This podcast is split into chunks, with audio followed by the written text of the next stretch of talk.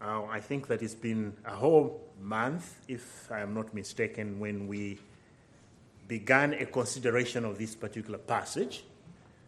And you remember that basically we said that God judged human beings who were living in the world at this particular time.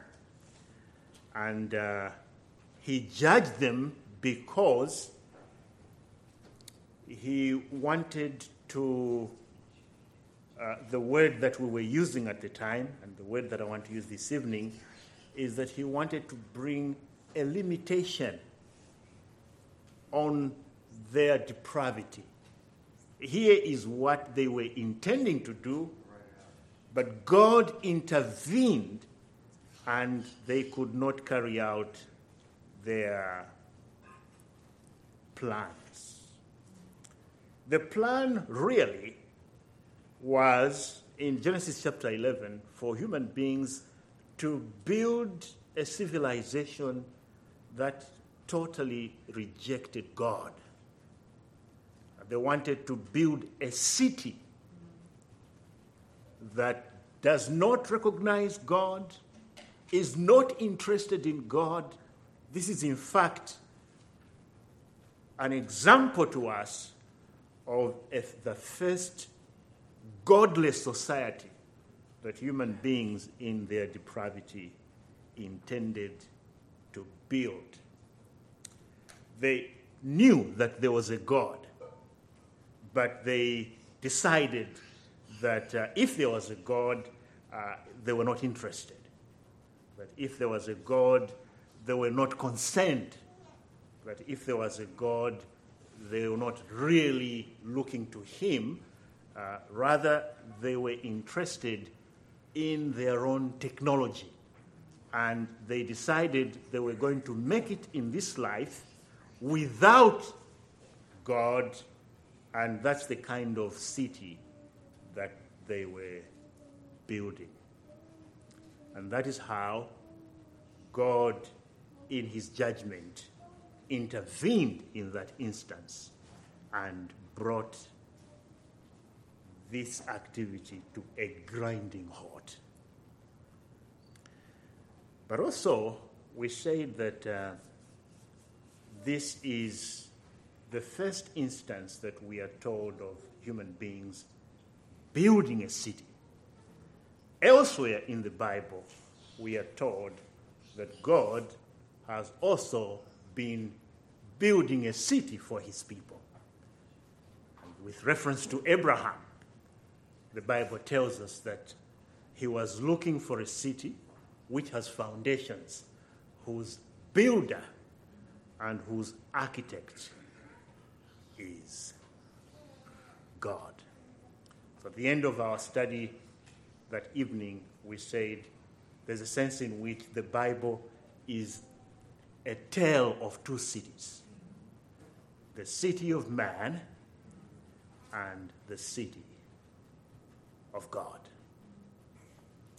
Now, tonight, I would like us to continue, and our consideration this evening for this particular city is really to look at that judgment that God imposed on human beings because of their rebellion. Now, there's no doubt that this was a judgment. It was a judgment that was intended to put a limit on the sin of human beings.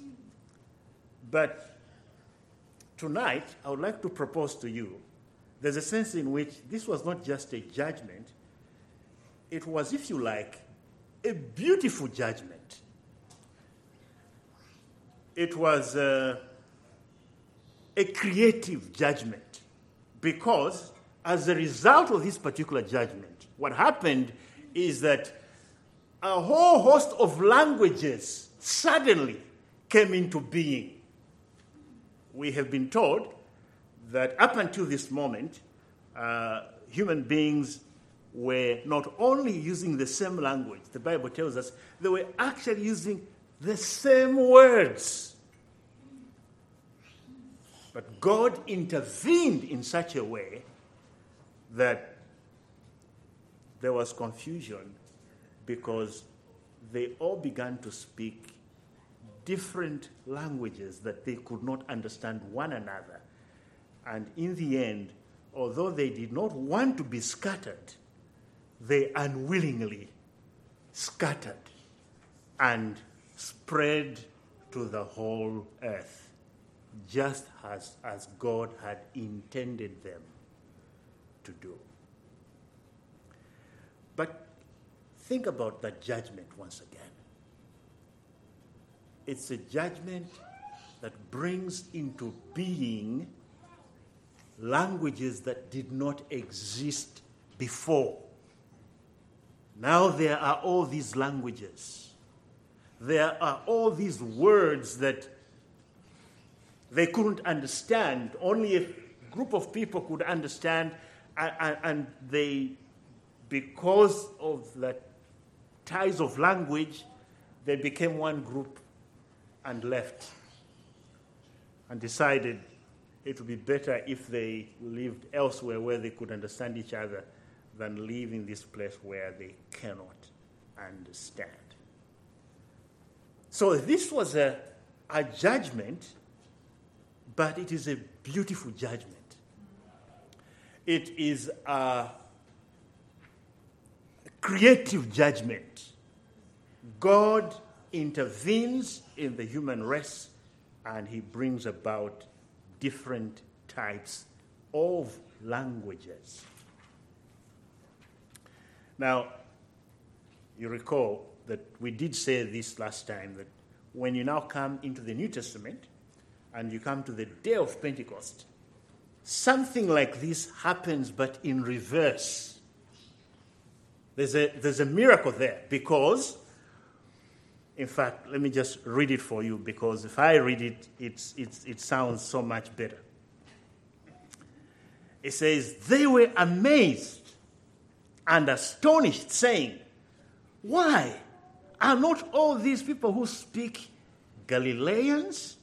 And how is it that we each hear them in our own language to which we were born? And then there's a whole list of them there. Parthians and Medes, Elamites, residents of Mesopotamia, Judea, Cappadocia, Pontus, Asia, Phrygia, Pamphylia, Egypt, and the districts of Libya around Cyrene, visitors from Rome, both Jews and proselytes, Cretans, Arabs, we hear them in our own tongues, speaking of the mighty deeds of God. So, there's a miracle that took place on the day of Pentecost. And what was that miracle? It is that the God who had been speaking Hebrew to the Hebrew people, suddenly, he not only is content to have his words spoken in Hebrew, or, if you think of it in the days of our Savior, in Aramaic, or later in the language in which the New Testament is written, in Koine Greek, that here, God is speaking in all these various languages of the world. The mighty works of God, the gospel of our Savior and Redeemer, the Lord Jesus Christ. So, it's interesting what God in judgment does at Babel is that he creates all these languages. And then what he does at Pentecost is to supernaturally empower the apostles that they are able to speak the gospel in all these languages that they neither had learnt or understood before. by a mighty act of God, they speak the mighty works of God in all these languages they had not understood. So, the point that I would like you to understand this evening is that although the languages that were introduced at Babel were introduced in the context of judgment, what we find in the New Testament is that they do continue. In fact, the languages continue to the very end of the world. We shall read a few verses in Revelation, but we are not told at any point that these languages are going to fall away, that we'll all suddenly just learn one language and begin to praise God in that one language. Because, and this is very interesting, if you will turn with me to Revelation and chapter 5, Revelation and chapter 5,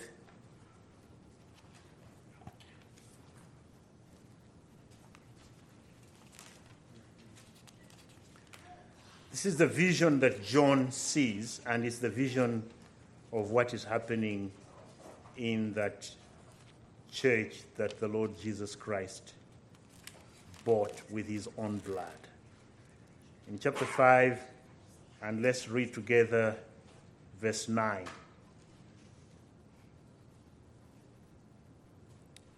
And perhaps if you want to understand everything that's going on there, we begin at verse 8. When he had taken the book, the four living creatures and the 24 elders fell down before the Lamb, each one holding a harp and golden bowls full of incense, which are the prayers of the saints. There it is. And they sang a new song, saying, "Worthy are you to take the scroll and to break its seals, for you were slain and purchased for God with your blood, men from every tribe and tongue and people and nation, and you have made them to be a kingdom of priests to our God, and they will reign upon the earth." Now, I could read further, but perhaps the best way is to turn to chapter 7 and verse 9.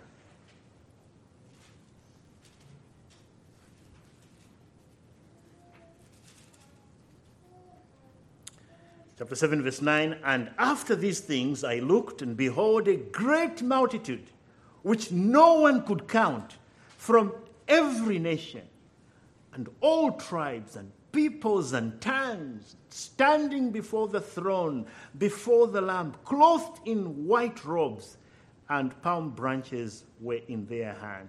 And they cried out with a loud voice, saying, 'Salvation to our God, who sits on the throne, and to the Lamb.'"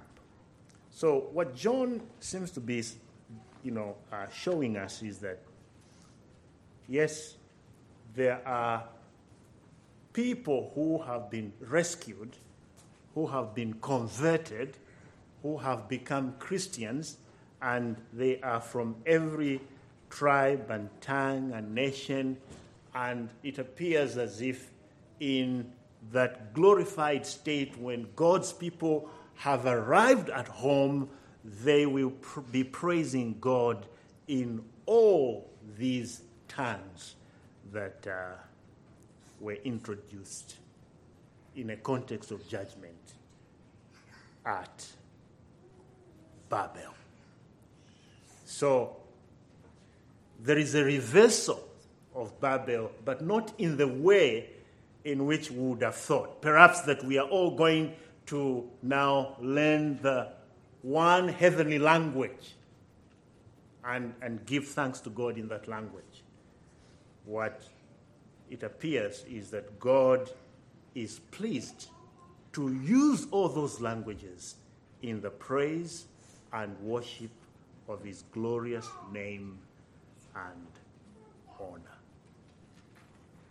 Perhaps a very good example that we can look at might be helpful for us. You remember when the children of Israel asked Samuel for a king. They went to Samuel and said, hey, give us a king so that we can be just like other nations. And Samuel was very disappointed. And so he went to the Lord in prayer, and the Lord told him, well, give them the king.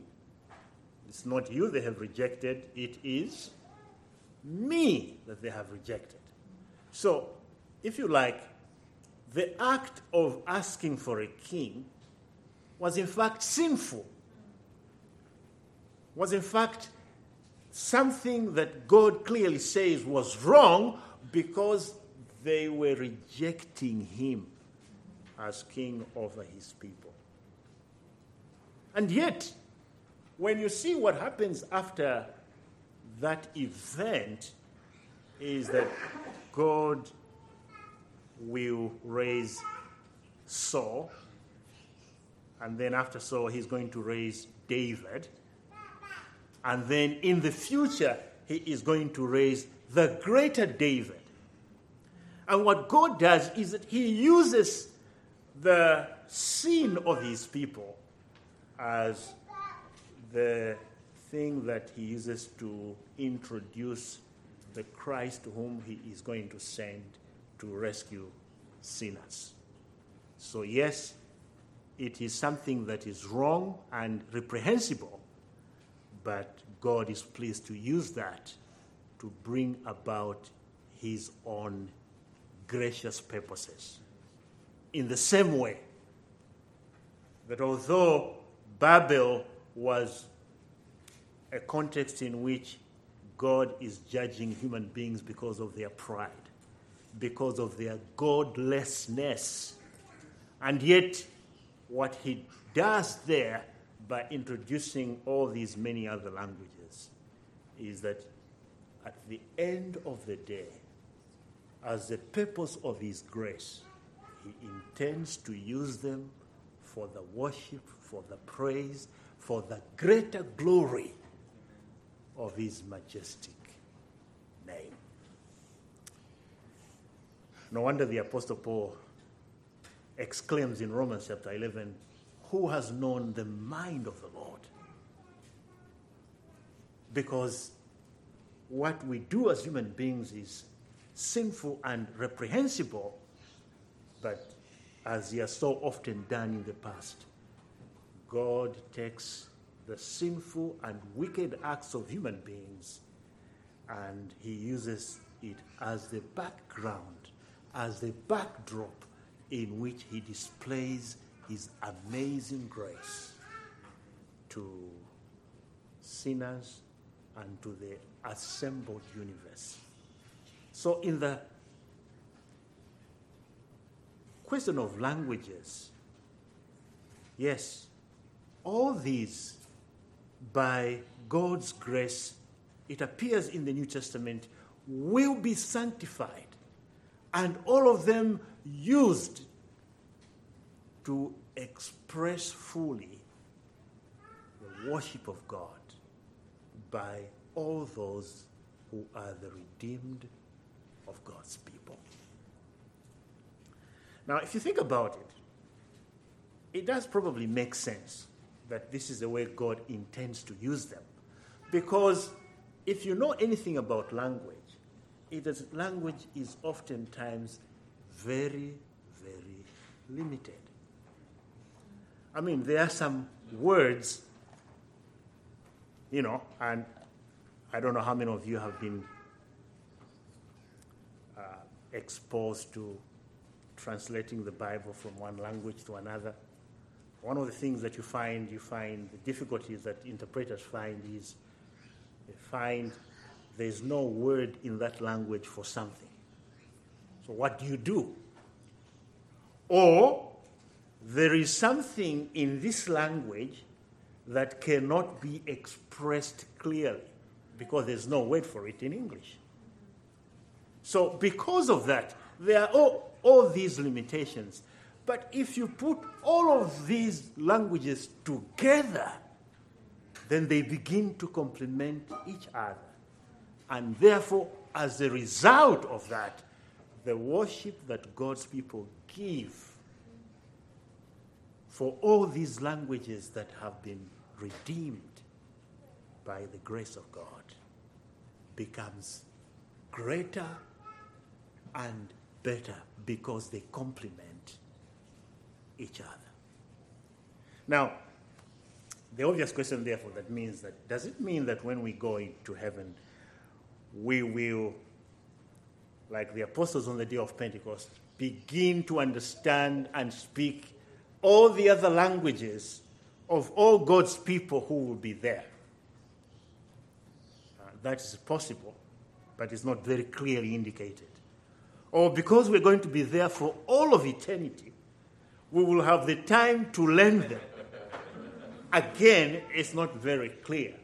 But what is clear is that as a result of God's amazing grace, when all these limitations of these languages have all been removed, these languages complement one another, and they help us to give to God the glory that is due to his name. So you notice then that what began as a judgment because of human pride, because of the ungodliness of man, because it is an act of God, it's something that's actually wonderful. Human beings are better for it because God's grace is working in this. So, you may have heard the statement that whenever God brings about his judgment, it's always tempered with mercy. And this is what we mean. There are all these beautiful consequences that come as a result of God's judgment. Yes, he does judge sin, and harshly, but at the same time, he tempers his judgment with mercy. And there are all these interesting, beautiful consequences because it is God who is at work. I think that thought is most clearly displayed in the life of Joseph. Remember, I think even this morning, Bob referred to Joseph's story being sold into slavery. And you can imagine that when that whole thing was taking place, it did really look like a terrible tragedy. But now when you look at it from the standpoint of what God was actually intending, that God was going to use Joseph. Joseph was going to rescue his brothers from certain death because of famine. If you look at it from that vantage point, and you see what looked so ugly is in fact so beautiful because God is working even when human beings act in a depraved and sinful and a wicked manner. Even when they do things that you say to yourself, how could they? God overrules it for good, for his honor, and for his glory. And that's exactly what he did in Genesis chapter 11.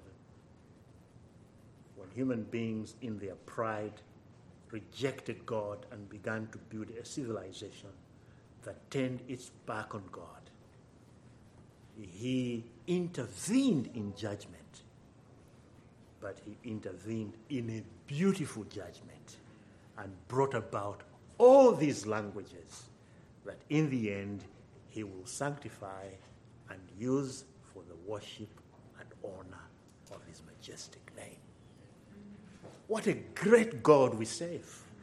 What a glorious God he is. And how true are those words with men? It's not possible. With God, nothing shall be impossible. Not even your sin and rebellion will stop or thwart the gracious purposes of God. In the end, they turn out to actually work for the good, for the glory, for the honor of his majestic name. I don't know if you've ever noticed this. That is probably one of the things in which the church has been extremely successful the last 2,000 years, is to actually go into the world and find a group of people whose language has never been written, and they sit down together and they come up with an alphabet and they translate the Bible for them. This has been going on very, very well. In fact, recently I was pleasantly surprised. Now, there are so many Bible apps on the cell phones these days. There is one particular one. I could not believe it. Not only do they have, Bibles in various languages, they even have people reading them in those various languages. I found, to my count, about 10 languages from Zambia that I can actually listen to the New Testament. That's just me. I'm sure that if I looked for all the other countries around, you will find this is one area in which God, in his gracious providence, has allowed men to have this technology, and the gospel and the word of God is just spreading like wildfire, because God intends to make sure that the message of the gospel reaches to all the nations of the world before the world comes to an end. And therefore, I would like to encourage you that whenever you hear there are people who are working to translate the Bible, pray for them and support them in any way you can, because they definitely are doing what God intends to be done. The works of God to be proclaimed in every language, every tongue, in every nation, before the world comes to an end.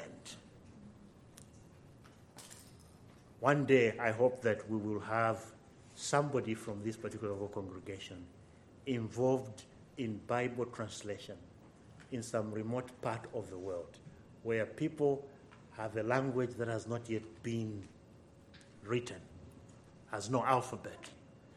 They can put their shoulder to that wheel and listen to people's language over a number of months and begin to put down an alphabet, and then translate the New Testament, then translate the Old Testament, so that at the end of the day, there will be nobody who will have an excuse, because God's word spread to the rest of the world.